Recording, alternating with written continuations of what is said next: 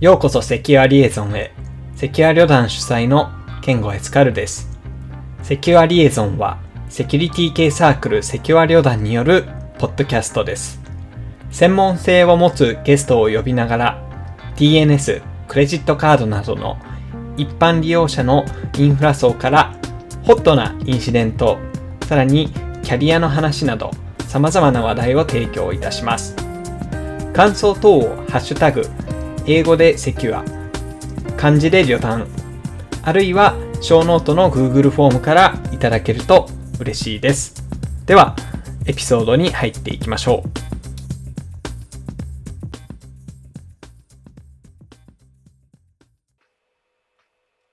う。じゃあ、始めていきますか。よし。11月に入りました。ね、なんか今年あと2ヶ月で終わるという全く 実感がないというか、もうノタバタしてる状況なんですけど。元気ですか？元気じゃない。いあら、どうしたんですか？や、なんか、あれ、多分、やっぱね、水曜日休みってのが、僕は根本的に合ってないですね。ああ、ちょっとわかるな。なんか割と僕の周りは水曜日の休み肯定派の人がすごく多いんですけど、わかる。なんか一方で、いや、お前ら火曜日とかマジでやる気なかったやんっていうのがあり、明日休みだからやる気出ないんですよね、みたいなことを抜かしておって。それあれっすよね。なんか月曜日は昨日休みだったんでちょっとエンジンがかかりません。火曜日は明日休みなんでやる気出ませんで、木曜と金曜同じパターンですよね。そう。お前らいつやる気出すねんっていうのがありつつ。あと、多分なんだけど、うんうんなんか割と自分の今のスケジュールって、月火にこう、ミーティングが生まれがちで、ああ、なるほど、動かせるのが水、木なケースが多くて、うんうんうん週中に集中するタイプですね。そうそうそうそう。なので、あの、で、かつ自分はなんか休むときは絶対休むマンなんで、はいはいはい。あの、うん週休日はできるだけ仕事のパソコンとか開かないタイプなんで、嘘だ本当パソ本当パソコンを開くでしょ？自分のパソコンを開くよ。ああ。あ、会社のパソコンを開かないってことか。そういうこと。はいはいはい。あ、それはそうね。できるだけ。うんいや、そりゃそうだって多分自分はそうじゃないでしょ。絶対、休みの日は、まあ、ちょっと最近、休みの日、あ、やそんな。休みの日は普通に会社のパソコン開かないですね。何も起きなければ。あ、本当？うんあ、なるほど。そうなんだ。うん。し、まあ、うちはあんまり今、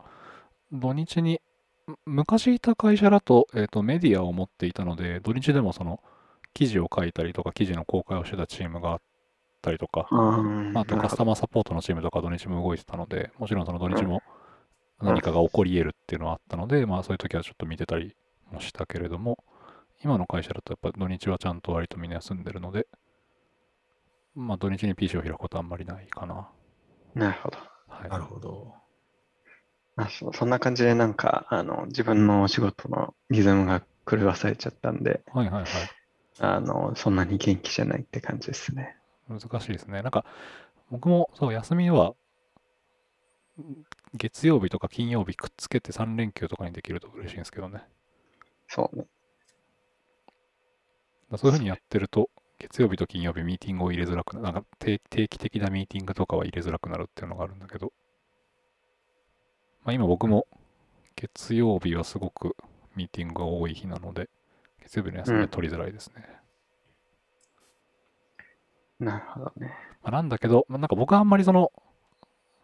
週に1日休みを増やすとかっていうタイプではなくって、なんか休むなら1ヶ月ぐらいがっつり休みたい日だったりもするので、わかる。ああ、わかる。自分もそうですね。なんかか日本の休日システム合わないですね。合わないですね。なんかがっつり働くとき働いて、休むときもがっつり休みたいですね。そう。そう、あのうん本当に、まあ、なんで僕長い休みをなんで取りたいかっていうと、基本的にその海外に遊びに行きたいんですよ。観光とか。ああはいはい。そうなんですよね。ちょっと長期休暇、ね、バックパック的なことやりたいっすよね。あ、そうそうそう、本当だから体と、で、まあ現地、とりあえず行く空港券だけ持って、ふっと行って、なんか現地で何日か過ごして、で、ちょっと街移動してみたいなのをやりたいんだけど、まあちょっとそんなことももう1、2年できてないと。うんそうだから去年、今年は割と休みの日の時間の使い方というのがすごく難しくなってますね、僕も。なるほど。昔、海外の企業の人と一緒にプロジェクトやったときに、その人が、このプロジェクト終わったら半年休みなんだっつってて、半年か、それは長いな。はい。マジでいいなって思いましたね。いいですね。なんか、まあ、この状況が落ち着いたりとかしたら、どっか行きたい国とかありますか？ああ。ちょっとウィーンとか行ってみたいなって思いますね。ヨーロッパ。なるほど。ヨーロッパ。ヨーロッパ行ったことないんですよ。あ、そうなんですね。はい。中中東とか、まあアメリカは行ったことあるんですけど、うんうん台湾もありますね。うんうんうん。香港もありや。なるほど、なるほど。ヨーロッパ、アフリカは行ったことないので。ああ。なんかそう、実はあんまり取り出されないけど、今アフリカって IT の、まあなんかそのベンチャーがボコボコできてるような時期だったりするんですよね。へえ。ので今結構活発らしいですよ。僕もちょっと聞きかじったぐらいの話でしかないですけど。GitLab の創業者ってアフリカでしたっけ？いや、中東だった中東でしたか。そうや僕の勘違いでした。はい。アフリカといえば、はいはい。その、バッタを倒しにアフリカへっていう本知ってます？ああ、割と有名ですよね。はい。有名なですよね。残念ながら僕読んだことないんですよ。あ、面白いですよ超おすすめ。どんなお話なんですか？え、そのまんまです。そのまんまですけど。ババッタを倒しにアフ話。リカに行くんですよ。ほう。えーっと、もうちょっと真面目に話すと、はいまあ、あの、バッタって、バッタ自体はあんまり害がないですけど、うんうんなんか年に一回、あのーめちゃくちゃ凶暴化して、あの体も体色も形も変異して、うんうんうんそういそんなのが群れになってガーってこう、うん移動する、まあ、いわゆる公害っていうのが、はい。郊外のあると郊は、あれですね。あの虫編に、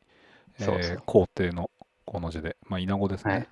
うん。羽も伸びて色も変わって、あちこち飛びまくって、どんどんその、えー家までも、家もだし農作物も食って、それが貧あの深刻なその食料不足にアフリカでは陥ることも、まあまあまああると。で、そのお公害の原因というものが、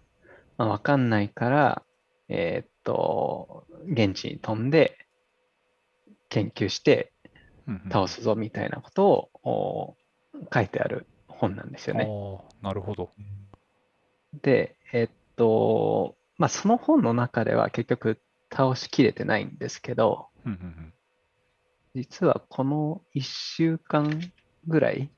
かな、10月30日にそのウルド、はい。えっと、この博士が、あの、前のウルド幸太郎っていう方なんですけど、うんうんうんその方のツイートによると、その10月30日、ついにその、あの根絶方法おお。見出したということで、まあ、非常にあのビッグニュースではあるんじゃないかなという感じですね。まあ、あれですよね。日本人だとちょっとなび馴染みないかもしれないですけど、いわゆるその、まあ、日本人的な言い方をすると、まあ、怖いものって地震、雷、火事、親父っていうじゃないですか。そうですね。はい。まあ、親父は一旦置いてたとしても、まあ、えっと、中東だったりとか、まあ、その、アフリカだったりとか、まあ、一応アメリカも確かいたはずなんだよな。あの、結構その世界的に見ると、バッタというか、まあ、まあ、イナゴですね。あの、うんによる災害なんですよ、これ、もはや。まあ、災害というか、天災うん。まあ、キリスト教の、なんだ、悪魔の四大騎士だっけな。は。はいうん。はいはい。黙示録の4騎士の話ですか面。白の四騎士のうちの一つが確か郊外だった気がするんですよね。郊外、黙示録。うんなんか悪魔的な紹介のされ方はしてた気がします、ね。確かに。ヨハネの目次録で、えっ、と、第五の天使がラッパを吹き鳴らすと、うんちゃらかんちゃらという感じで、はいはいはい。えっ、と、そこに、あの、イナゴも来ると。4人の悪霊が、あ、ごめん、嘘。なんか、イナゴは、失礼？まあでも、あの、そう、聖書のテーマの中でも、疫病と、えっと、そのバッタによる害というのは、まあ結構、いろんなところで取り出されるぐらい、まあ昔から、結構その、ごめん。うんうん、イナゴは、その、4つの、ああの、4人の強い悪霊の話ではなくて、それが、そういう災いがバリバリ出てくるところに、なんか、天使が、その、ラッパを鳴らすんだけれども、そはいはいはい。のラッパを鳴らすと、えっと、イナゴが来て、えっと、草木にを食い尽くすとか、そういう話でした。うんうんうん。まあだから、あーまあ、とにかく公害自体はずっと、まあ、それこそ宗教になるほどうん。昔からその人間にとっては身近な、えー、と災災害だったというわけでですね。で、で、なんとそのその原災害を、因が、そう、今のこの令和の時代においてまで、えーまあ、割と寿命は伸びたし、病気も薬で治ったり、コロナもね、ワクチンで治ってきたのに、まあ、バッタだけは倒せてなかったと。それがいつでも誰でもどこでも、防除か。防除だから完全に防げるのかな。わかんないけれども、えーっと、より、こう、対策というものが、実質的な対策ができるようになったみたいな、えーっと、アナウンスがされていました。なるほど。うん。で、ちょっとね、実際に、具体的にどういう仕組みで倒せるのかっていうのは、あの、多分、ブログだけには書いてない気がするんで、うんうんうんその下のリンクにある論文を読まなきゃいけない気がするんですけれども、うんうんうんあ、違うのか。うん。まあでもあれですね、えっ、と、パンズという、まあ、論文雑誌に論文が掲載された後にブログには書いてありますね。うん。で、えっ、と、どうも、その産卵中は、こう、土に、その産卵管を刺して、はいはいはい。えっ、と、止まって、かつ集団でやるっていうから、つまり狭い、普段は飛んでるバッタが狭い範囲で止まるという絶好の、その、状況が生まれると。で、その生まれる原因が分かったのかな。そういったところをお利用して、えーこの修正を理解すれば、まあ、より効率的な、えっ、と、対策ができるようになるよっていう内容ですね、これは。ああ、なるほど。だから、うんえっと、次の世代を生ませないようにっていうのと、まあ、あとその集団で産卵をしているので、まあそのうん産卵場所さえ、えっと、把握できれば、そこで一網打尽にできるとそういうことです。いうことですかね。うん。はいはいはい。面白いですね。なんか、ついでに、まあ、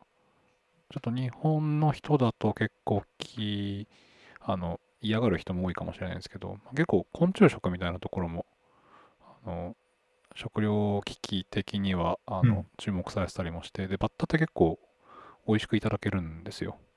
それ、イナゴじゃなくて、あ、まあ、イナゴ、あの、日本人だとイナゴの佃煮って多分馴染み深いと思うんですけど、うん。うん。あ、まあ、基本的にバタってエビ、あの、これをすごく言うと、すごくいろんな方面から怒られるかもしれないですけど、まあ、甲殻類だ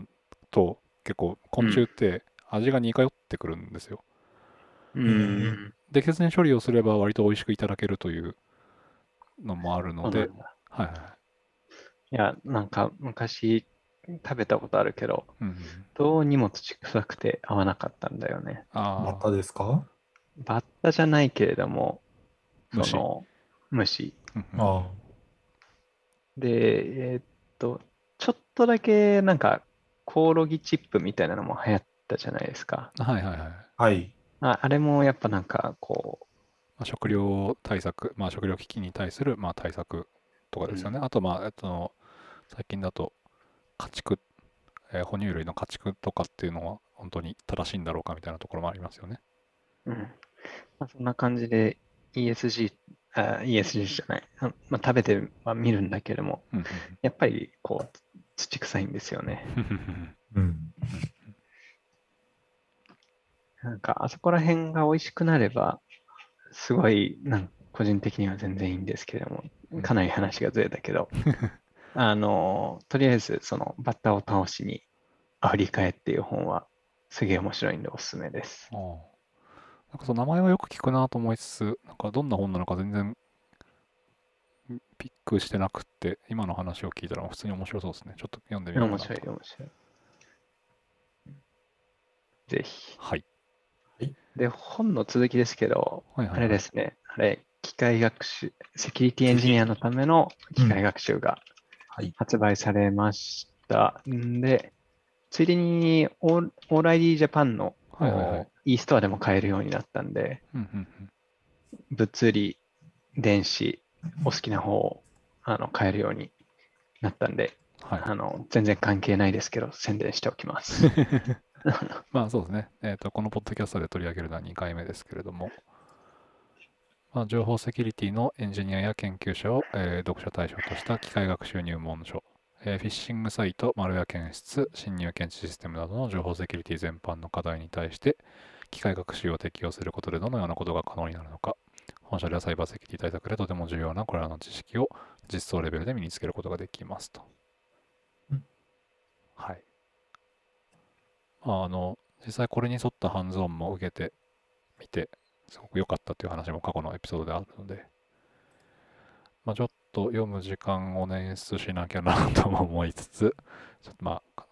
買おうかなと思ってる本です。ちょっとまだ僕書いてないんですけどね。じゃあ、今日は、あれ、なんか、ドメイン、七七さんもツイッターでつぶやいてたけど、ドメインの話する？ああ。はい。えーっと、そうですね。東京都の方で、まあ、えっと、東京アクションという、まあ、サービスが始まっ、サービスというか、アプリというか、が始まってまして、もともとこの取り組み自体は、まあ、そのワクチン接種証明書に近いと言っていいのかな、一応。うんうん。えー東京都は新型コロナワクチン接種の促進のために、えー LINE を使った東京アクションアプリを11月1日から提供開始しました。ワクチンの接種記録を登録し、スマホをワクチン接種証明書に活用できるほか、アプリから協賛企業などによる、えー特典に応募できるようになっていますと。っていう、まあ、LINE ベースのまあ一応アプリケーションがありまして、で、まあ、それの、えーまあ、プロモーション用のサイトだったりとか、まあ、その、まあ、サイトを東京都が公開しましたと。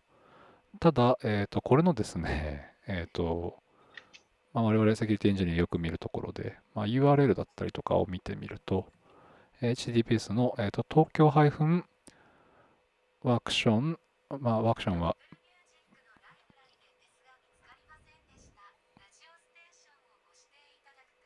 なぜか Siri が反応しましたが、えっ、と、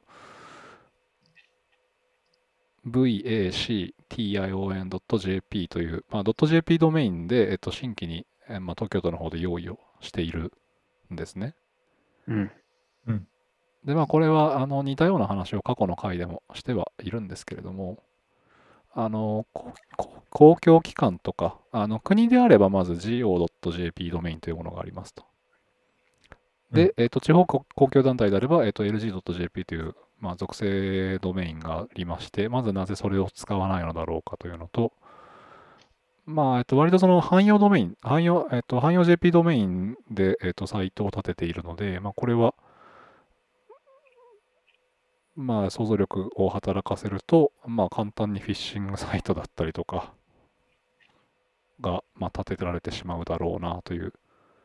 うなところで、まあ、何人か、えっと、ツイッター上でも、おやおや、これは大丈夫なのかっていうところで、えっと、言及されている方々を見かけましたと。まあ、以前もドメイン会で取り上げましたね。はい。で、まあ、同じようにですね、まあ、その時ゲストで来ていただいていただいた、あと、オズマさんが、えー、ワクション.東京ドメインを取得されて、まあ、そちらにアクセスをすると、まあ、注意喚起だったりとか、まあ、その、やっぱドドメイン情報についてっていうところを、まあ、注意まとめを書いてくださってますというところですね。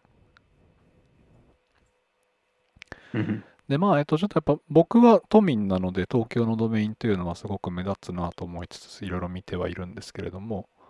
東京都って実は、そのドメインに関するトラブルを、まあ、すでにやらかしてるんですよね、過去に1回。ねオリンピックだっけ？あの時ではなくて、えっと、東京都健康安全研究センターというところから、まあえっと、その注意喚起も出ているんですけれども、注意喚起、えー1歳未満の乳児に蜂蜜を与えてないでください。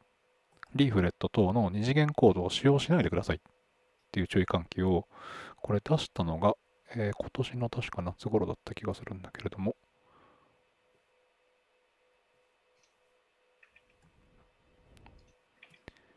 日付が載ってないかな、これ。まあ、えっと、まあ、えっと、名前の通りで、えっと、まあ、健康というか、まあ、健康安全研究センターが出しているものなので、まあ、その乳幼児に対する、まあ、注意喚起用の、まあ、ポスターですね。これ多分病院だったりとか、えっと、まあ、保健所だったりとか、まあ、もしくはその区の機関みたいなところ、あ都の機関みたいなところに貼ってあったのかもしれないんですけれども、まあ、ポスターに、まあ、よく最近だと多いと思うんですけど、QR コードを掲載してあったんですね。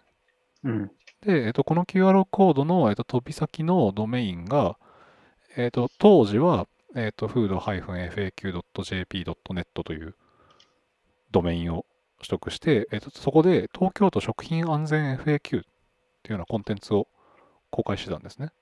うん。ただ、えっと、今この多分ドメインが、えっと、まあ更新をしなかったのか、別のところに切り替えたのかがちょっと、あ、えっと、別のところに切り替えてますね。えー今だと www. 福祉保険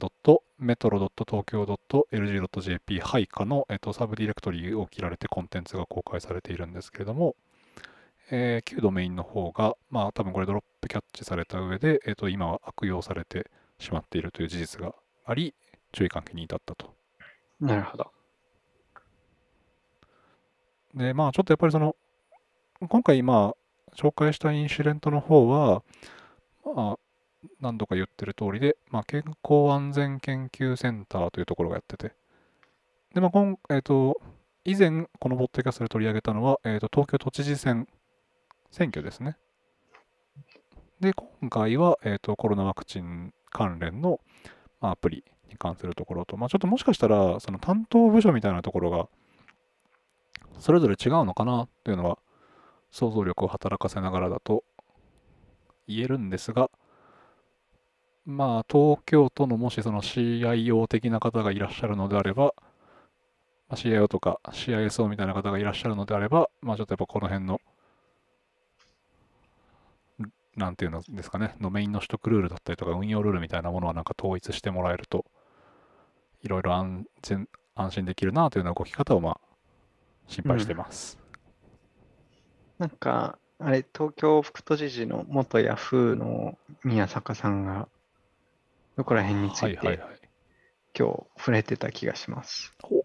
それ見てないかも。えーっとね、なんか、その、広告代理店の方が新しくドメインを取りたがるんですよね、みたいな ことを書あいてまのした。まあ、ヤフーというね、広告の会社にいたからこそなんか出てきそうな コメントではありますね。なんかどこかの弁護士の先生がそれについてつぶやいてたとこにリプをしてたのを見ました。ほうほうほうほう。なるほど、なるほど。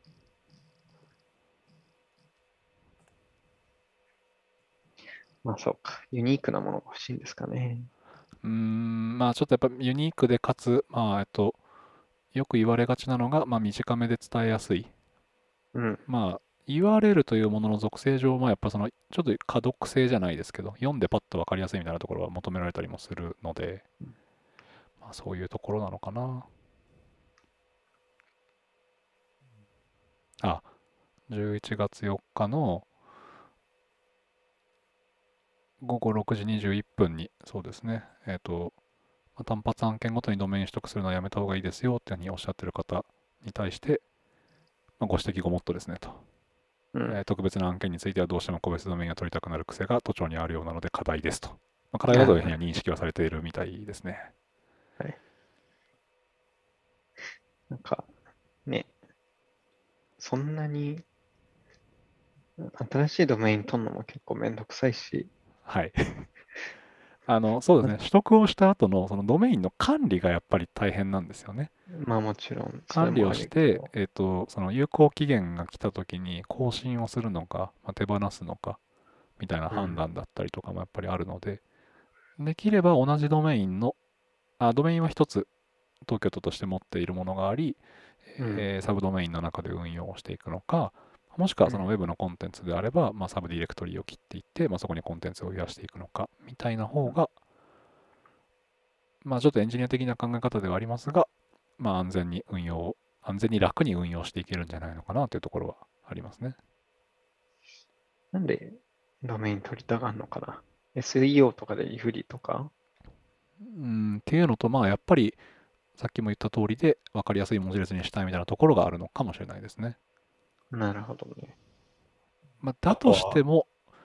まあ、トップレベルのドメインは、せめて lg.jp を使ってくれというのはやっぱりありますね。あれ？なんかあの、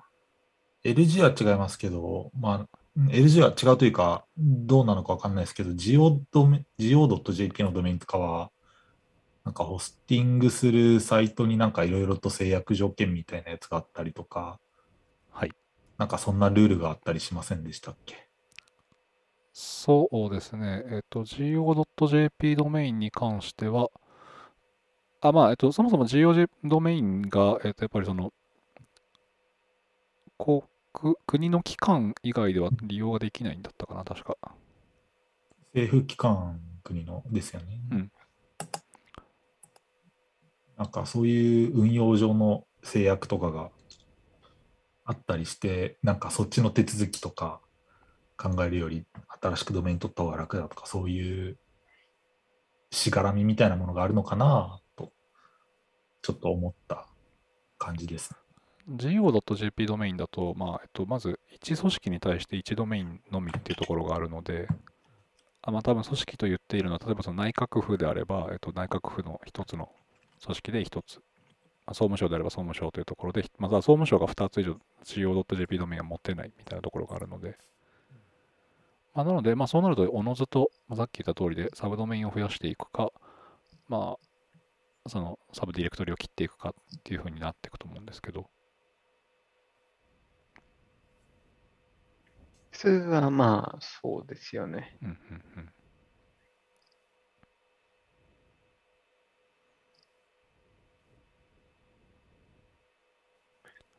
なるほど。まあ、これを機に、ちゃんともうちょっと、ちゃんとしたドメインに切り替えてほしいところですね。なんかこの辺りっていうのはあれなんですかね、入札要件とかに入れられないのかな？うーん。なんか逆に、なまあちょっとその、なんだろうな、公共機関とかでのその辺の運用周りが見えないというか、まあし我々が知らないというところもありますけど、うん。どうなんですかね。東京は多分東京のそういう入札要件がある気がしていて、うんうんうん。でその入札要件をの中に、まあ入れられるっちゃ入れられるかもしれないですけど、ドメインは、えー新規取得しないものとし、こちらで用意したものを、えーうん、最終的に当てるのであるみたいに書いてくれるとすごく良さそうな気はしますけどね。そうですね。まあなんか、ちゃんと体制さえあれば、シュッとうんうんうん入れ,、入れればいいじゃんっていう話な気がするんですけど。だってね、ゾーンファイルペロッと書き換えるだけでしょ。うん簡単に言ってしまえば。そうですね。まあ、ただそれができないから多分体制とかもないんだろうなってああまあ、やっぱだか思いました。その東京都の中に、まあ、エンジニアリングチームがあるのかを、まあ、ちょっと僕も詳しくはないんですけど、そこまでは。うんあって、まあ、ドメイン管理の、まあ、人が、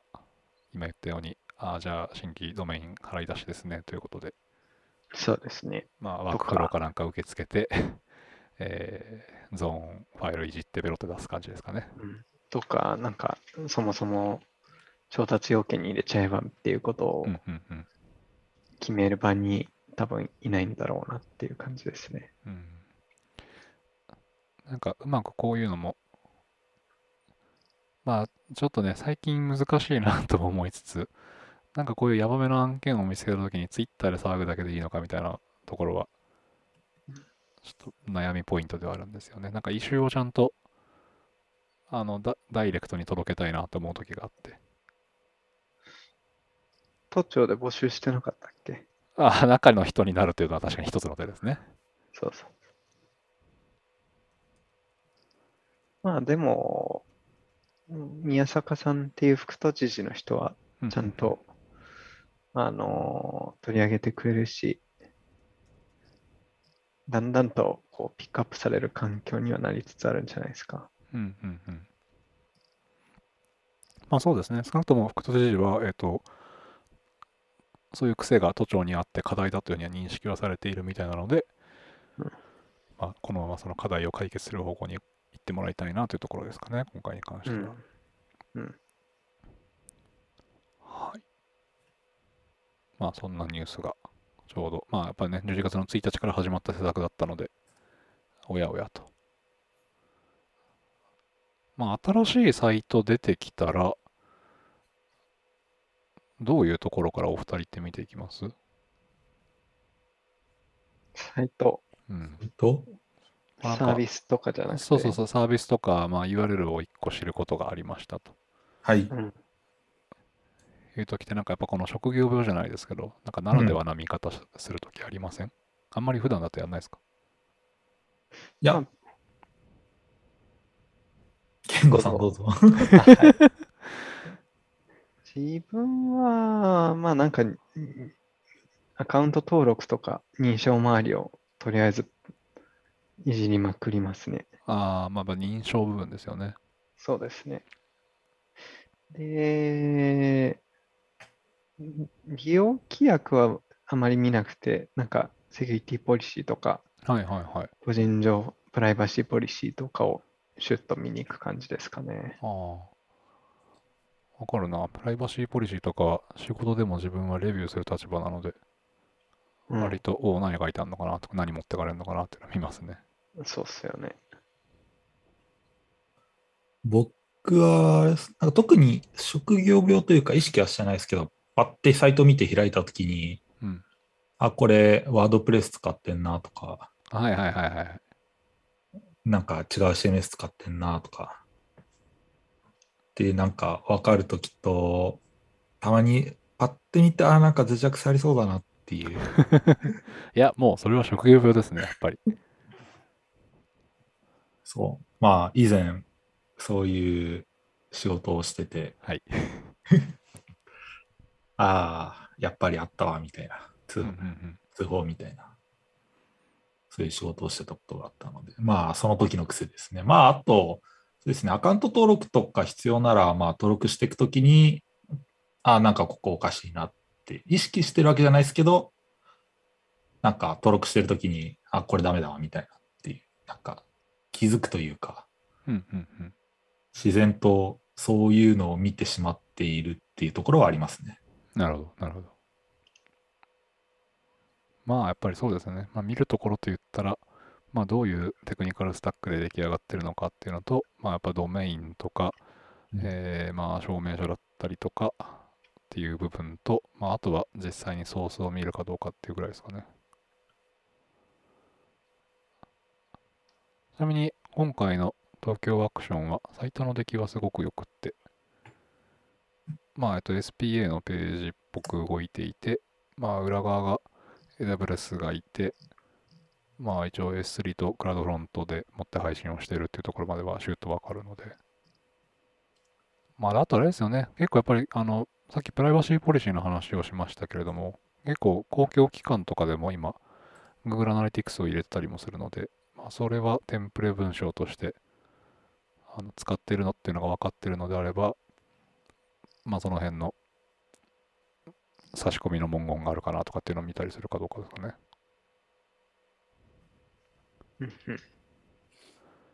うん。まあ、たまにね、あのソースコードを開いて、あのコメントとかで、ちょっと細かい芸をやってたりするところを見ると、おっと思いますけどね。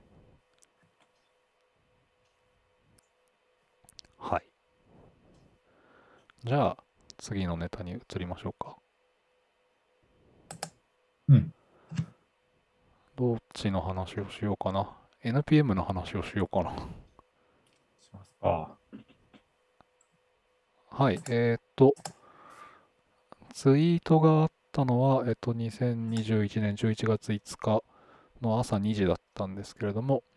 えー NPM のパッケージに、えっと、Core、COA と書いて Core だと思うんですけど、まあ、というパッケージがありまして、まあ、これどういうパッケージかっていうと、えーっと、まあ、コマンドラインパーサーなんですね。で、割と、まあ、えっと、メジャーどころで使われている。少なくとも僕が知ってる限りだと、えっと、Vue の CLI とか、えっと、React の中にも組み込まれているような、えっと、メジャーなパッケージが、えっと、どうにも、えっと、悪意のある改ざんを受けていたようだと。で、うんえっと、まあ、アカウントが侵害されていたために、えっと、悪意のあるコード注入をされていた、えっと、コアのパッケージ、複数のバージョンを、まあ、削除して、えっと、ダウングレードのアナウンスをしていますと。いうのが、えっと、NPM 公式のツイッターで、ポロリと公開されていたのを見ました。でちょっとまあ最近 NPM まあ続いてるなというところもありつつ、まあ、このツイートの下に、えっとリプライを3つ、まあ、3分の1、3分の2、3分の3という形で、えっとリプライがつながっていくんですけど、まあ、僕が個人的には、まあ、ちょっとこの手の話っていうのはもう何度も僕たちもポッドキャストで取り上げていて多いなとは思いつつも、3つ目に、あの、NPM のアカウントを守るのに、2ファクターオーセンティケーションを有効にすることを強くお勧めしますというふうに書いていて、えこのアナウンスがちょっと僕の個人的に印象に残っていたので、今回取り上げました。ー、それって N- NPM から出てきたんですか？そうですね、NPM のツイートの中で話がされてます。うんうん。で、NPM Docs の中にも Configuration to Factor Authentication っていうのが書いてありますね。まあ、そこのリンクがあのツイートの中でもされているという状況です。うんうんなるほど。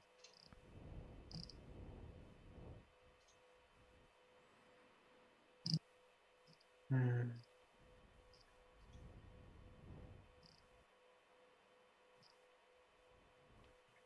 他には何かある？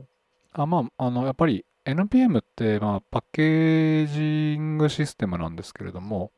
まあ、うん普段パッケージ探すときとって、その NPM のウェブサイト、公式サイトから、まあ、いろいろ多分こういうことやりたいみたいな感じで、とか、まあ、パッケージ名とかで検索をかけたりもするんですけれども、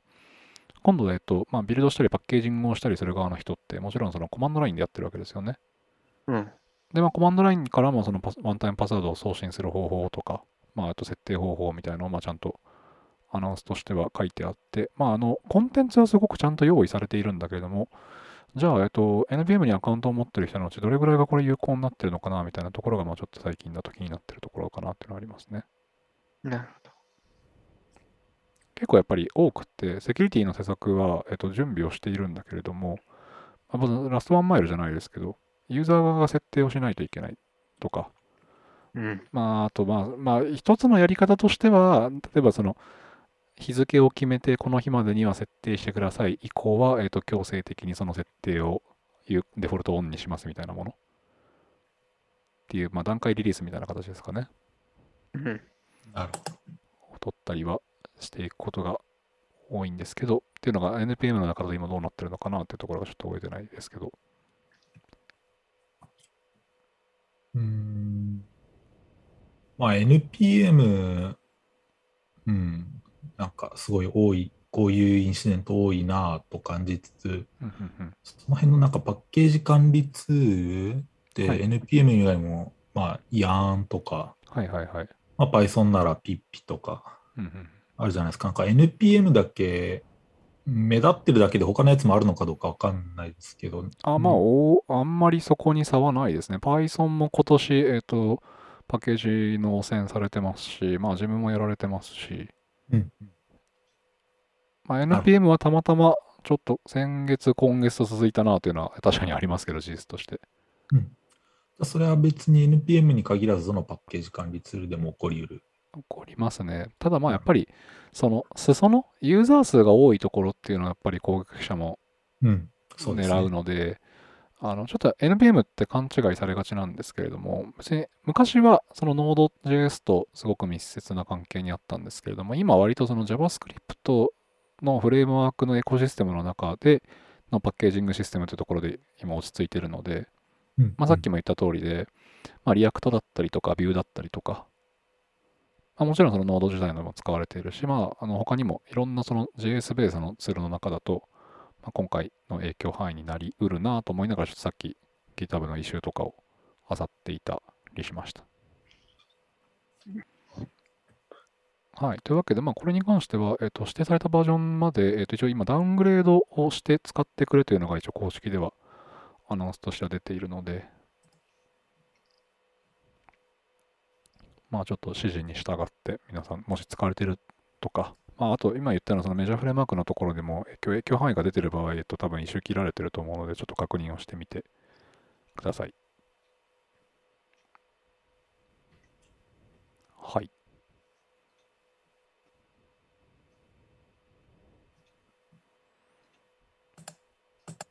次に行っちゃって大丈夫そうですかね。大丈夫です。はい。では次のネタに行きましょうか。どっちに行こうかな。採用の話でいいんじゃない？えっ、と、トリアージをすると、ネットショッピングの話と、トロジャンソースコードの話と、えー新卒のセキュリティの話と、セキュリティエンジニア採用の話が一応後残ってる。トロージャンソースコードってどんな内容だっけ？人間を突破する系の、あの、ユニコード？ああ、はいはいはい。使って見えてるソースコードと実際にそのバイナリ上というかその挙動的には if 文通すみたいなやつ。うん。いいんじゃない？じゃあトロジャンソースコードの話をサクサクッとするか。はい。えーっと、11月のこれは2日だったかな。ちょっとまあ、ツイッター上とかでも話題になっていましたが、えートロジャンソースという、トロジャンソースアタックというような、まあ、これは全く新しい攻撃ベクターであるという触れ込みのもとに、えーと、ウェブサイトと論文が公開されました。で、実態としては、えーあこれどこだ？イギリスのケンブリッジ大学のコンピュータ研究所から出ている論文であって、えーうん。人間のコードレビュアーには見えない、えーとターゲットを絞った脆弱性を作成するための、まあ、クールで新しいトリックですというような触れ込みで、まあえーと使っているのが、まあえーとユニコードを悪用して、えーコメントアウトをしているところに、まあ、えっとユニコードの不可視の文字とかを使って、人間は、えっと、まあ、その人間が見えているソースコードと実際のソースコードの動きっていうのを変えられるっていうような、えータイプの、えー脆弱性ですと。いうような説明があり、ただ、えっと、影響範囲としては、まあ、C だったりとか、C プラ C シャープから始まり、えーまあ、JavaScript、Java、Rust、Go、Python に対して機能することを確認していると。で、うん。まあ実際に、えっと、リポジトリの方で、まあ、ほらこうでしょうっていうのはサンプルコードとかも出ているんですけれども、まあ、あの、すごくね、綺麗なウェブサイトも用意して、まあ、論文も公開してというようなやり方をやってはいるんですけれども、おこれは大丈夫かというふうに思いつつ、まあ、えっと、まず、えっと、GitHub で僕がびっくりしたのは、えっと、その該当のソースコードを見ると、今警告出るんですよ。まあ、こういう書き、このコード多分脆弱性含まれていて、まあ、こういうような書き方するのやめた方がいいですよっていうよ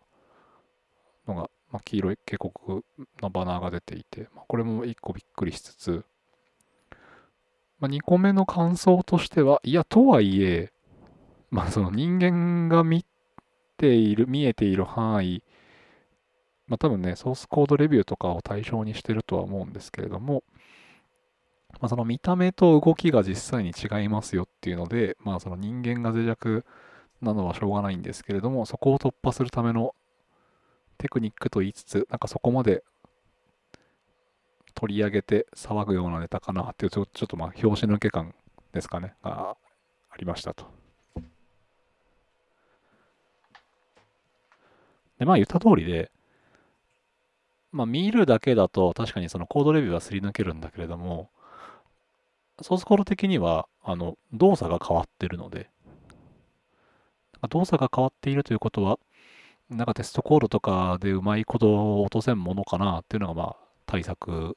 一発目として考えた部分ですかね。そうですね。まあ、これ、なんかそういうやり方があるよっていう紹介レベルで、なんか実際にそこまで悪用可能かっていうのは、まあ、結構微妙な範囲なんじゃないかと思いますけどね。そうですね。悪用された、悪用可能ではあるが、悪用されたかどうかみたいなところは実はちょっとまだあの特には出てなさそうなんですけれども、ただ、えーと、これを受けて確か即日だったかな。結構やっぱりメジャーな言語だったりとか、メジャーな言語というか、まああれか、えっ、ー、と、レッドハットとかのパッケージで言うと、ビンニューティルとかもすぐアップデートのパッチが巻かれてたような気がしますね。これ何をどうアップデートするんだ？あ、だえっと、多分そのソースコード評価、まあ、えっと、そのコンパイラーだったりとかの、えっと、はい、評価部分のロジックを多分アップデートかけたんだと思います。そのユニコードの部分も、まあ、意図した通りの、ちゃんと文字として判別した上で、えっと、多分、コンパイルし直すみたいなところですかね。あと、まあ、メモ帳とかで開発してるみたいな環境じゃなければ、リントとかで多分警告が出ますよ。まあ、そうですね。あとは、リントもそうだし、まあ、ID の設定にもよると思うんですけど、結構、僕はやってるんですけど、不可視文字列をちゃんとその別のキャラクターに置き換えてっていうのをやらないと、まあ、よくあるのが、あの空白文字とタブ文字が言い乱れるとか、はいはい。あの末尾に空白が入るとかで、まあ、トラブりがちなので。全角の空白が入ってる。あとか、そうそうそうそう。あとそのタブを2文字にしてたのが4文字に全部置き換えられるとかでこう発狂するとか多分まあエンジニアの方だとよくあるイベントだと思うんですけど、まあ、とかとかの対策として割とそういう空白文字を出すみたいなのもやったりとかするのでなんかなんかそういう割と気づけるポイントというのはいくつかありそうだなとは思いますね。そうですね。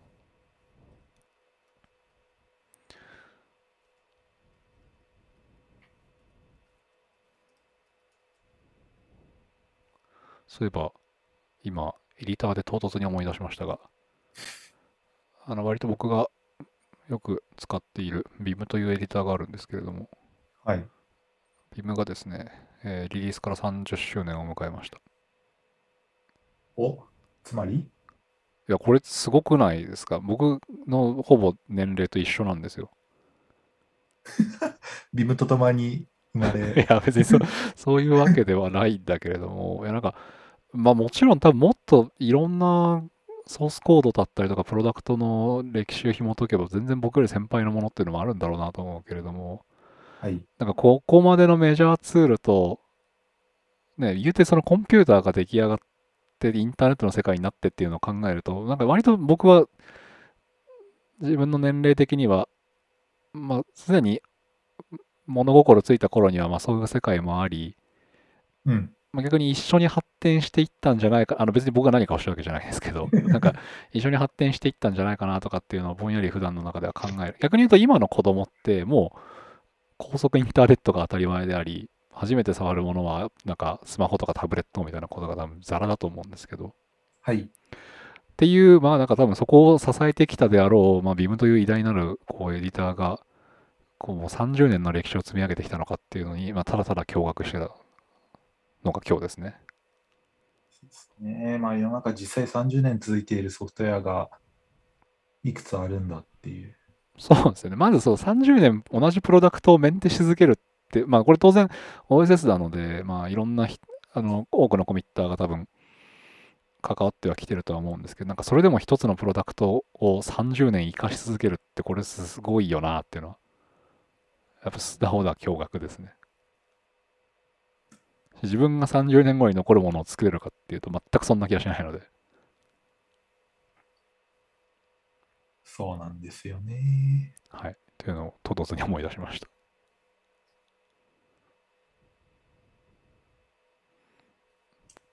あと、なんだろう、ビム自体を、なんかその、ネイティブにビムを触るっていうところよりは、最近はその、エディターとか、あの IDE とかのビムモードを使うみたいなことも多いんですけど、まあ、言った通りで、やっぱその、プロダクト自体は、まあ、当然まだ続いてはいるんですけども、なんかその、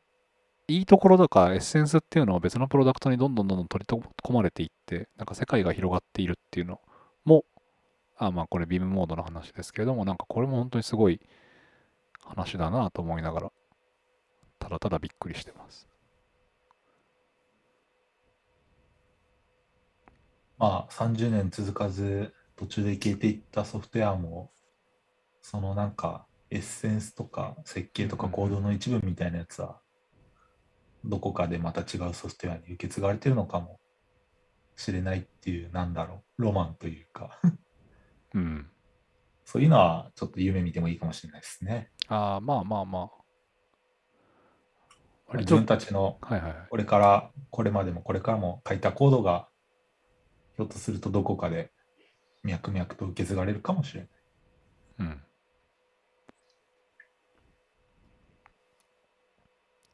まあ、逆に言うとね、インターネット上になんか物を残すといつまで残るかわからんという恐怖も若干ありますけれども。そうなんですよね。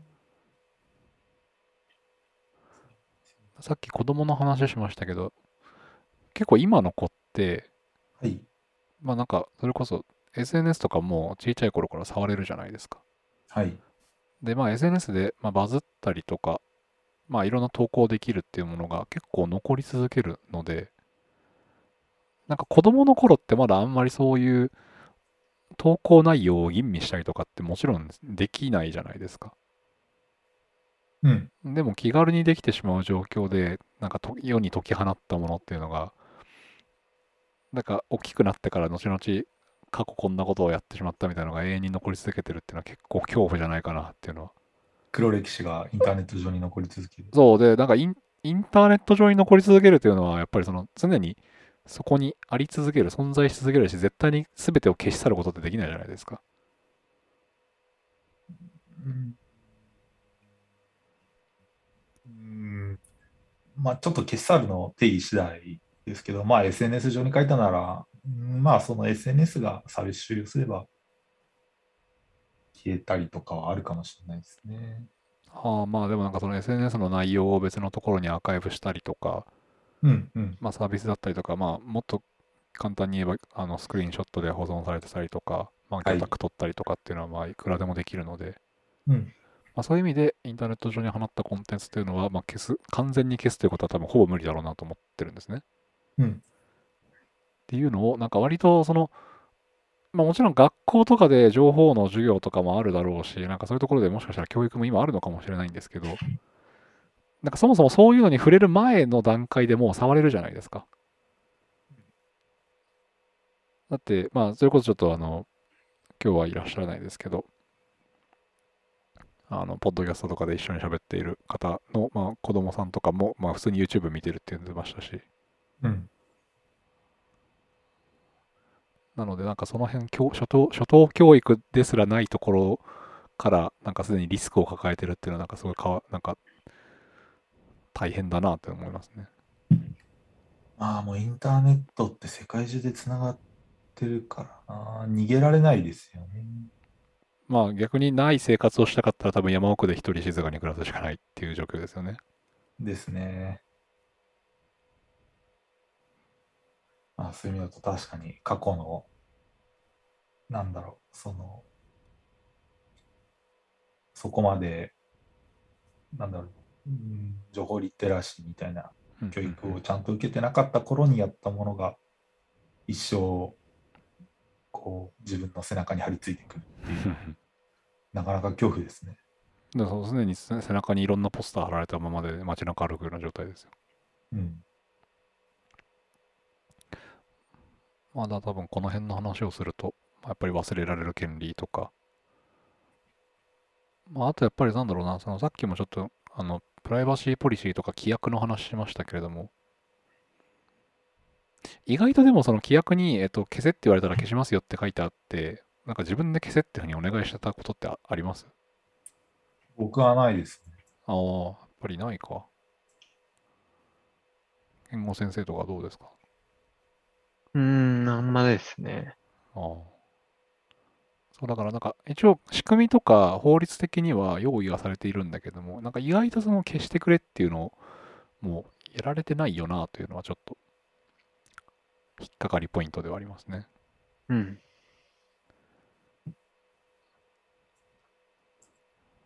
じゃあ、別のネタに行きますか？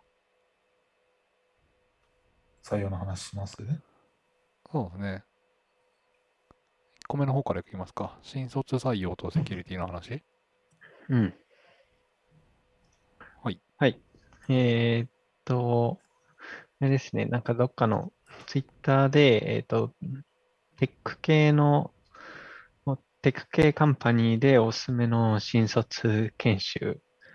おーはいはいはい10選みたいなのがあって、だいたいこういうのって4月ぐらいに出てくるはずなんだけれども、あの、その中で、えっ、と、サイボウズさん、クックパッドさん、サイバーエージェントさん、ミクシィさん、リクルート、GMO、ペパボ、セガ、AI シフト、フリンジ味、フリンジさんに、あとは、ウォンテッドリーさんか。みたいな感じでわーってあるんですけど、まあ、その中でも、あの、セキュリティに関する研修があるのもありましたので、えっ、と、簡単な紹介って感じですね。はいはいはい。なんか、それぞれ特色が あって面白いんですけど、まあ、サイボーズさんだと、キーサート系のどう脆弱性を評価するかっていうやつで、で、えーっと、まあ、大体、長くて、大体1日長くて4日なんですが、その中でも特に、あの、GMO ペバポの。は気合が入ってて、5日間かけて、えーっと、実施したみたいなやつですね。まあうんみたいな、なんか、あのーかなり、いろんなセキュリティ研修の教材があって面白かったですね。はいはいはい。うん。うんそんだけです。ただ、フリンジさんとかだと、多分、Firebase をメインにした、あの、脆弱性やられサイトみたいなのがあったりしますね。おなんで、なんか、結構、その場所によって、いろいろ特色のあるようなあセキュリティ研修があって面白かったです。うんうんうん。結構まあ、各社、割と昔からこの辺の新卒研修とかの内容を公開してますよね。そうですね。この中で、セキュリティとは関係ないんですけど、うんうんうんセガさんのとかはめちゃくちゃ気合の入った数学に関する資料でしたね。まあゲーム系なんでそう。ですね、ゲーム系なんで。セガのは確か新卒研修じゃなくって、なんか、社内でやってるそのエンジニア向けの勉強会の内容を、えー、とリライトして確か公開したっていうのが夏頃だったと思うんですよね。うん、そうですね。えー線形代数か。だから、これ実は僕も読んで、ちまちま読んでってるんですけど、めちゃくちゃ詳しいですね。そんなところです。はい。はいあとは、そうですね。あの、サイボーズさんって、そのセキュリティの研修ももちろんなんですけど、うん。結構新卒研修の中でいいなと思ったのが、えっと、ソフトウェアのライセンスについての講習やってるんですよ。これ確かね、毎年やってた気がするんだよな。何年か見てる気がするんだけど、結構まあ、あの、ちょいちょい OSS のネタとかも話しますけれども、意外とこの日本だとまだこのソフトウェアのライセンス、OSS のライセンスってところ、あの、意識されてない気が僕はしていて、そうですね。まあ、わかりやすいというところはその GPL 使うなとか、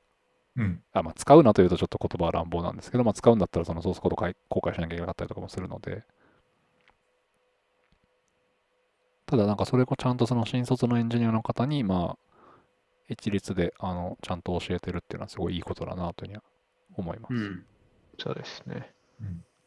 まあ、特にやっぱりその Web アプリだったりとか、まあまあ Web アプリに限らないか、組み込みのものでもそうなのかな。ソースコードを開示するっていうところに、まあどれぐらいのリスクがあるのかみたいなところも考えた上で、その OSS のライセンスどういうものを使うべきか使うべきではないのかっていうところまで踏み込んだ話ってやっぱりあんまりされているイメージがないので。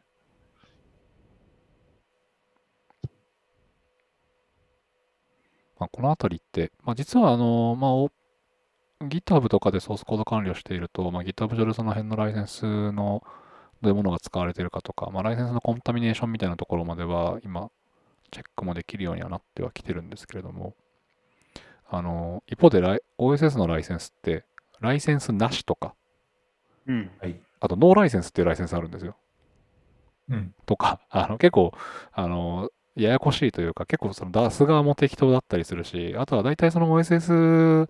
ベンダーが大手のベンダーと喧嘩をすると、まあもともとその、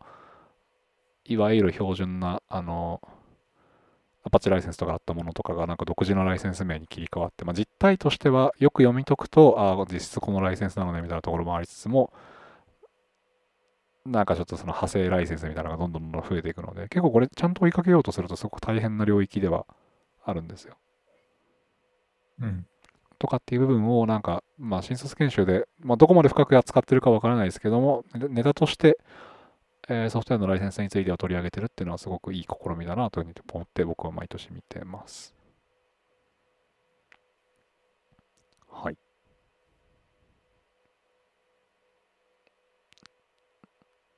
じゃあ、次のネタいきますか。うん。えーっと、じゃあ、指のセキュリティの話しますか。はい。えっ、と、2021年11月4日に、えー、指で一緒にセキュリティをエンジニアリングしていってくれる方を募集中ですというような、まあ、ハテナブログが公開されてまして、まあ、あの、ユーザー企業で、まあ、エンジニア、セキュリティエンジニアを募集するというようなお話の、まあ、ブログだったんですけれども、まあ、あのよくあるどんな仕事をするかとか、まあ、どういうミッションでみたいなところが書いてあるだけじゃなくって、まあ、僕が一番いいなと思ったのが、まあ、どういう人に来てもらいたいかみたいなところの記載が一番下にあって、で、これも完全に書いてあることは僕は同意だなと思いつつ、あの、セキュリティエンジニアという募集をすると、ずっと情報セキュリティを専門にやってきた方のみを対象にしてると思われがちですが、決してそんなことはありませんっていう一文が書いてあって、すごくいいこと書いてあるなと思ったので、ちょっとこの場で紹介をさせてもらいました。お二人って今採用とかって携わってるんですか？仕事の中で。そうですね。ああ、募集してますね。どうですか？採用うまくいってますか？うん、最近新しい方入っていただいて、実際今オンボーディング中なんおですが、お一番大変な時期だ。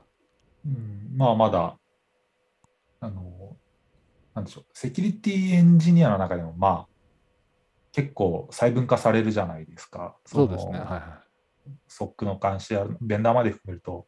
SOC の監視やるのか、フォレンジックやるのか、まあ、ペネトレーションテストやるのか、まあ、ユーザー企業でも、その、情報セキュリティをやるのか、うんまあ、サイバーセキュリティをやるのか、はいはいはいまあプロダクトのセキュリティをやるのかでも、うん全然違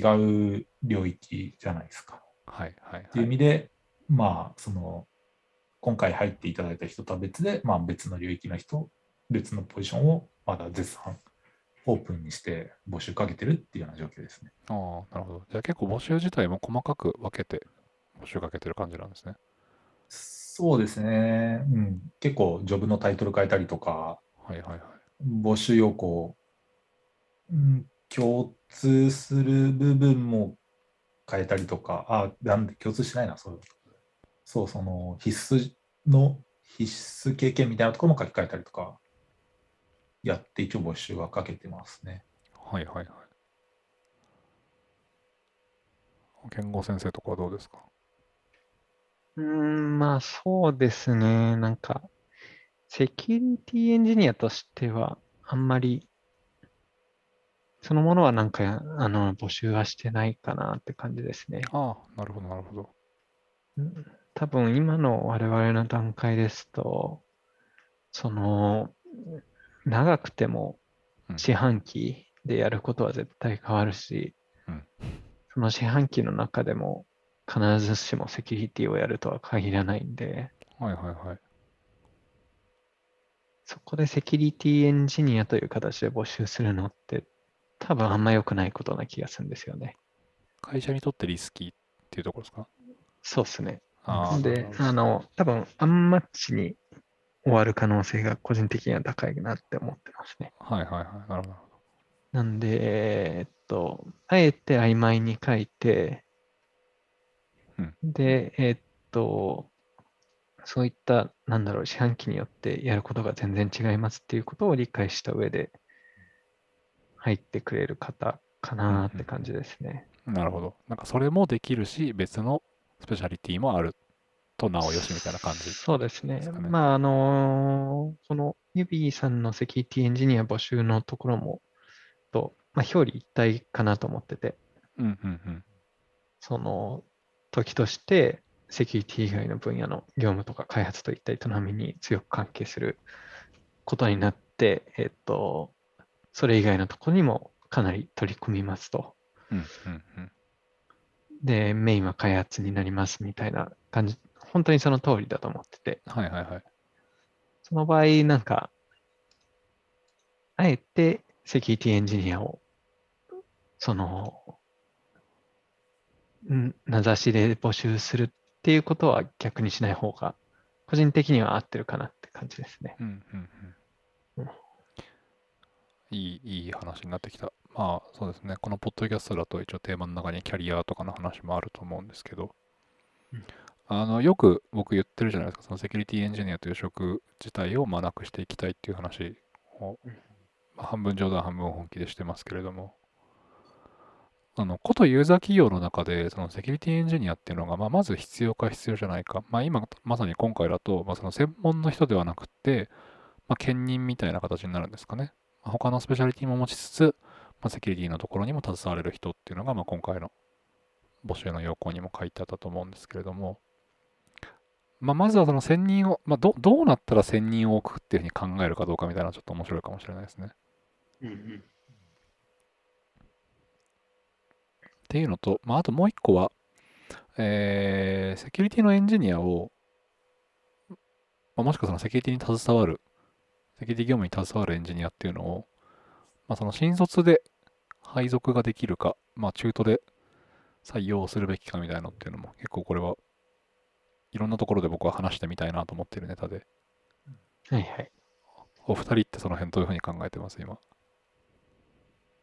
どうすか、キャンさん？ああ、うーん、そりゃ、組織にとって新卒で取った方がいいのか、中途で取った方がいいのか、その一人の人のキャリアとして、新卒でセキュリティエンジニアっていうところからキャリアをスタートした方がいいのか、別の領域をやってからセキュリティっていう領域に移ってきた方がいいのかうんうんうんうんっていう、なんか会社にとっての視点と個人のキャリアにとっての視点があるかなと思ってるんですけど、ああ、めっちゃいい話ですね。うん、なんか、七瀬さん的には今はどっちの話がえ、どっちも聞きたいです。どっちも聞きたい。どっちも聞きたいか。うーん、まあなんか、いつも言ってますけど、まあ会社のスステージ状況による。ああ、なるほど、なるほど。まあやっぱり最初の一人は経験者欲しいですよね。だって他に分かる人そもそもいないんだから。うん。で、まあその次新卒を取る、新卒で入っていただいてもいいのか、まだ経験者を取るのかは、うーん、まあ、会社の中でそのセキュリティに対するププライオリティはいはいはい。がどれぐらいなのかにもよるんじゃないですかね。まあまさにさっきも言ってた、そのステージとか、うん、まああとは業種とかにもよるんですかね、そうなってくると。そうですね。ですね。金融とか絶対専任で必要じゃないですか。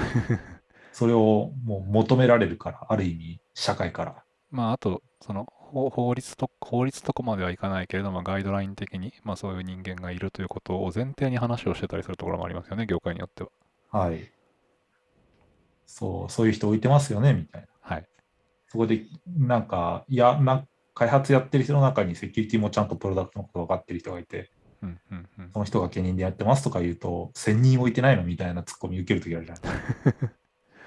そうです。まああと、なんだろう、株主の方とか、まあ投資先、あ投資元かの方とかから、まあ、そういうのツッコミが入るステージっていうのもありますよね。ありますね。まあ、それで、そう、そういう人を置くっていううんうんうん。のがありますし。まだその会社の経営判断として、まあ専任が必要な時もあると。そうですね。はいはい。じゃあ、今はその会社側の話しましたけど、一方で、じゃあ、キャリアの話的にはどうですかね？ああ、まあ、うん僕は新卒いきなりセキュリティエンジニアでキャリアをスタートした人ですけど、はいはいはい。それもまあ、がっつりセキュリティベンダーの中で、うんうんうん。まあ、うん今でこそセキュリティエンジニアって、まあ、そういうランサムウェアとかの被害がすごい増えてて、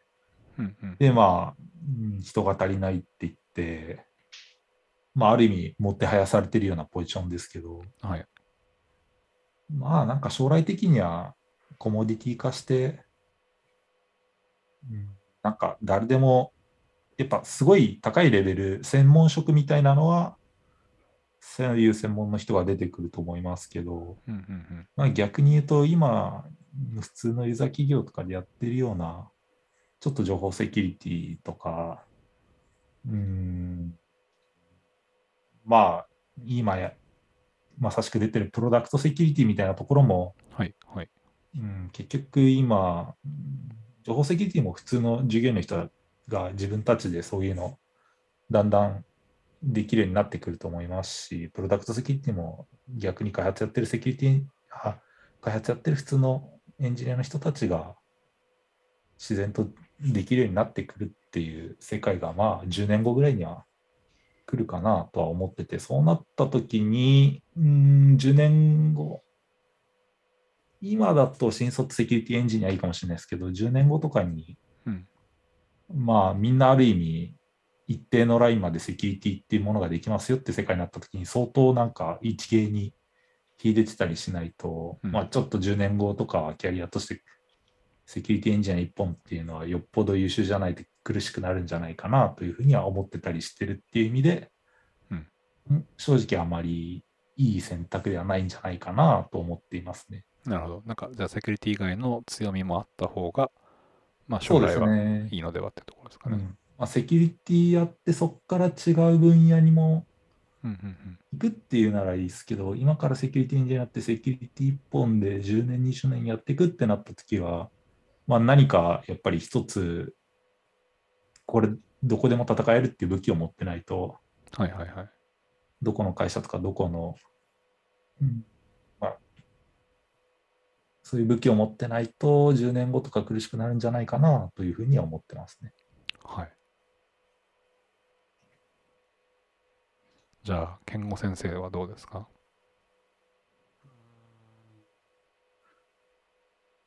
まあ、なんか割と意見としてはキャンさんに近いんですけど、はいはいはい。まあ、あえてプラスで言うなら、なんか、正直、アドバイスできるほど、あの、人生経験積んでないし、なんなら、なんか N1、N イコール1の経験だから、まあそうですね。うんはっきり言って、参考にならんよなっていうふうに思ってて。ああ。まあ答えはうん人の数だけあると。そうそうそうそう。なるほどなるほど。もうちょっとドライに言うとう、ん。いや、知らんしみたいな。いきなりドライの極致に行きましたね。でさいや、逆に言うと、なんだろう、僕はその、無責任なこと言いたくないね。はいはいはいはい自分は多分、自分はその、責任を持てるそのアドバイスを絶対にできないし、なるほど。うん、自分の子供でもなければ、あの、そこまで責任を負いたくないわけはい。なんですよね。はいはいだから、こう、真剣に相談されたら、こう、真剣に一緒に悩むかもしれないですけど、うんうんあもう今、このポッドキャストを聞いてる人たちに対して、こう、気軽に、うん、うんどうなんですか、こうなんじゃないですかね、みたいなことを言うほどは、まだ自信を持っててはいないですね。なるほど。まあ、だからその一般論みたいなところで丸められるものではなくて、まあやっぱその結構じゃあ相談をしてきた人のバックグラウンドだったりとか、まあ、キャリアだったりとかスキルも踏まえての話だったら、まあできるかなっていう感じですかね。そうですねでそこ。そういうコンテキストも含めて一緒に話して、なんか、話せんなら、なんかいいかなって感じです。キャリアの話だったら、まあ確かになっていうところもあって、じゃあ今度その会社とか組織の中でっていうとどうどうですかね？組織の中でっていうとコメントいう意味でしたっけ？えっ、と、その新卒採用をするか、まあ、その中途で取るか。セキュリティ関係なくですよね。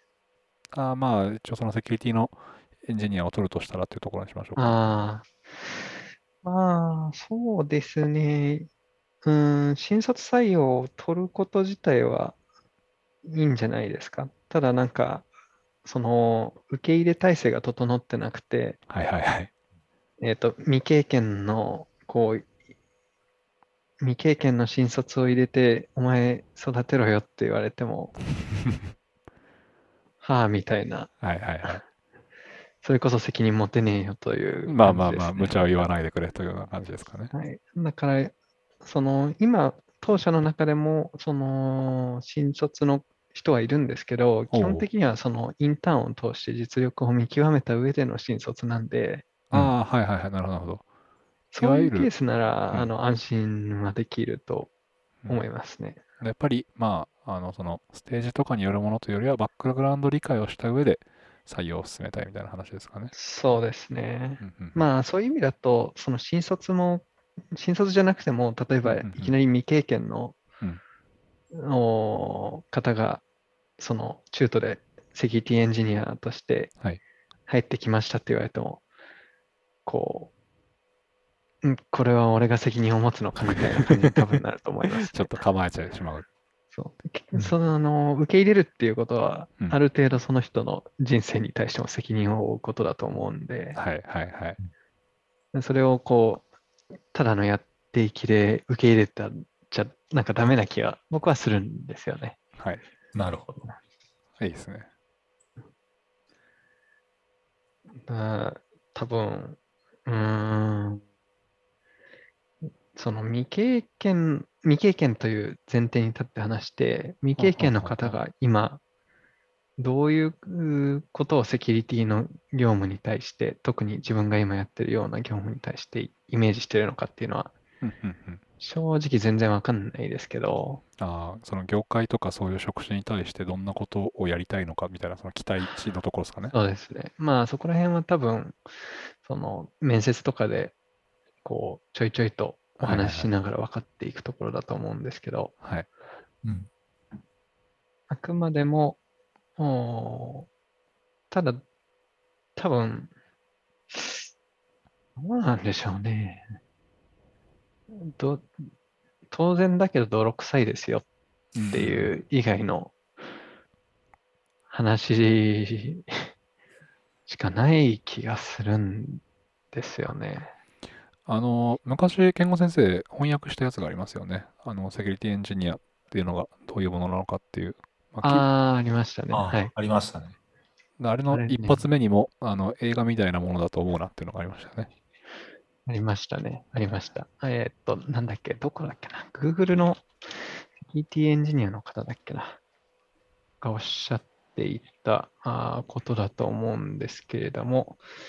えーっと、ちょっと待ってね。今開いてみます。確かブログで書いてましたよね。書いてます。いや、僕あのブログね、もう全然見てないんだよね。まあ、いや、まあ自分の書いてるブログって意外と読み返せないじゃないですか。いや、まあ、あれも今までずっとどこに情報を集めるかっていう試行錯誤の一つの。過程でしかなくて、うん。今、 Notion になっちゃったから、見てないっていう話なんですけど。ストック情報置き場が変わってしまったので見てないってそうそうことですねそうそうそう。で、えーっと、多分、なんちゃらかんちゃらの指針みたいなやつですよね。はい。かなり前だな。4年、5年？もうちょっと前？いや、もっと前な気がする。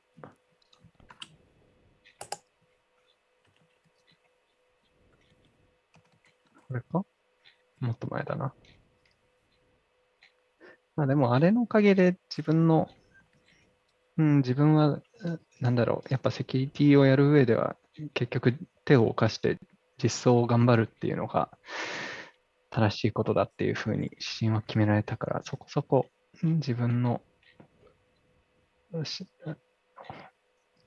方針に対しては合ってるんですよね。ああ、あったあった。えっ、と、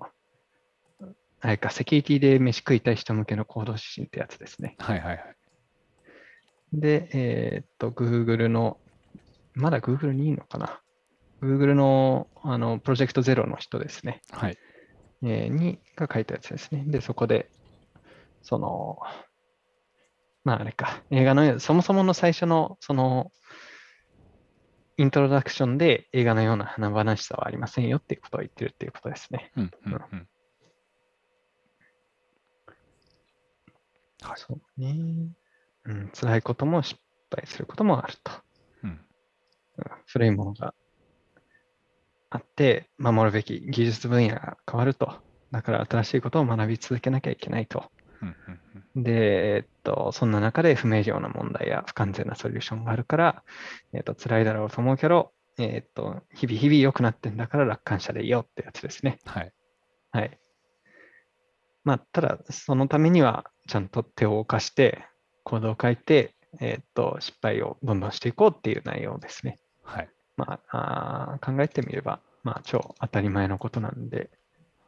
うん、まあでも、当たり前のことをやるっていうのが一番やっぱ難しいですからね。うん。まあ、そうですよね。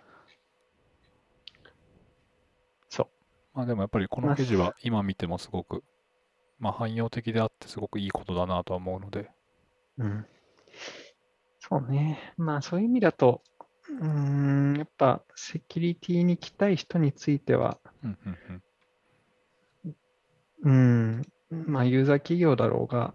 うんなんか、スタートアップかは知らんけど、とりあえず、まずセキュリティ用に入りたい人は手を動かせるところからやらないといけないんじゃないですかね。うん多分それは共通していると思います。はい。というわけで、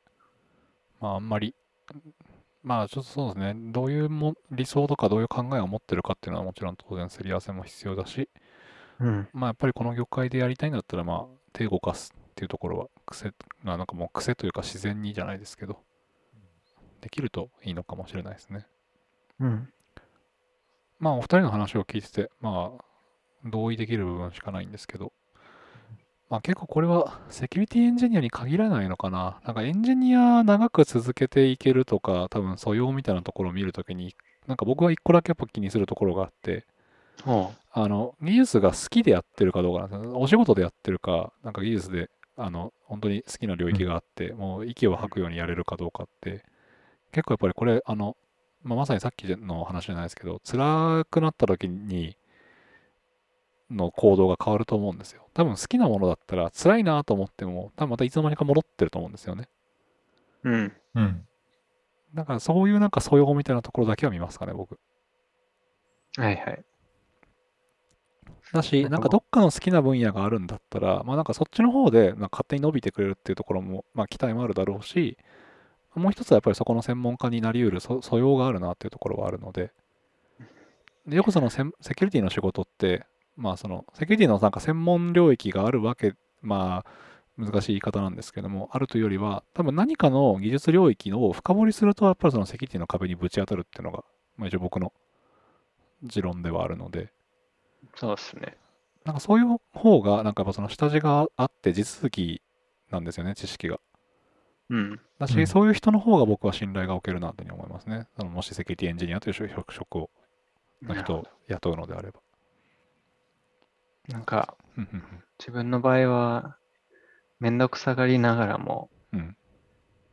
難しい方向を選んでく人が向いてるんじゃないかなって気がしてます。まあそうですね、エンジニアの美徳には怠惰であることっていうのは入ってますけれどもうん、まあ一方でやっぱそのチャレンジし続けられるかっていうところですよね。ね。はい。あやっぱ、いきなり漫画の話にもなるんですけど、はい。結構その「進撃の巨人が」で、あの、のセリフのはいはいはい。世界は残酷なんだからっていうのは、割と自分に影響を与えてるんですよおね。お。その心は。うーん、結局、まあ、世の中、どうこうなろうが、勝手に世の中は進んでいくんだから、はい。ちゃんと自分の手と足を動かしてやんなきゃねっていう話だと思うんですよ。うんうんうんうん。まあそういう意味だと、その、鬼滅の煉獄の煉獄さんが死んだところだと、はい。あの、その時は自分に寄り添って泣いてくれないみたいなことを言ってたのが、まあ同じようなことを言ってるかなと思ってて、まあ現実は残酷なんで、自分とは関係なく勝手に進んでいくんで、はい。自分で経験値ためないとうん置いていかれちゃうよっていうのを割とこう、なんかこう改めて突きつけられた感はあるんですよね。うんうんそうなんですね。そこは僕もすごい同じようなこと思ってて。まあ、うん、なんかうまくいかないこととか、あれが良くない、これが良くないみたいなこと言っても、まあ、現実はうまくいってないんだから、それを、うんまあ、社会は進むし、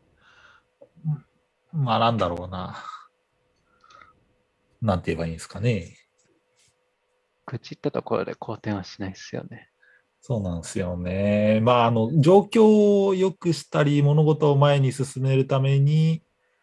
こう、まあ、説得とかさ、交渉とかっていう意味で口とか使うことはありますけど、け結局そういう行動を起こさないと、ねっていう、その場でなんか、泣きわめいてても仕方ないよっていう、そういう感覚ではありますね、僕も。そうですね。まあ、頑張りましょうって感じですね。そうそうですね。。まあ、まあ、やるしかないっていうところありますよね。はい。はい。じゃあ、珍しくキャリアの話などもしましたけれども。今日はこれぐらいにしておきますか？しておきますか。はい。ほい。はい。じゃあ、クロージングに入っていきますか？はい、えー今回も、えーセキュアリオダのポッドキャストをお聞きいただきありがとうございます。えー感想等は、えーハッシュタグ、セキュアが英語、えー、旅団は漢字でつぶやいていただけると、まあ、運営メンバー泣いて喜びますので、どしどしお願いいたします。あの、こういう話が聞きたいよとか、あの、これはどうなってるんだみたいなものもあれば、ハッシュタグつけてつぶやいていただければなというふうに思います。あの、結構、最近ハッシュタグのでのツイートも増えてるなというふうに思っていて、あ、本当？うん。いいこと。まあ、いろいろ反応いただいてたりもするので、ちょっと、どこかな、年末とかで、まあ、いろいろいただいている内容もまとめて、まあ、あの、こういう話が聞きたいとかっていうのもいただいているので、まあ、まとめてどこかで、スペシャル回じゃないですけれども、やりたいな、なんていうふうにも思ってます。はい。というわけで、今日の収録はこれぐらいにしておこうかなと思います。ありがとうございました。はい、お疲れ様です。バイバイ。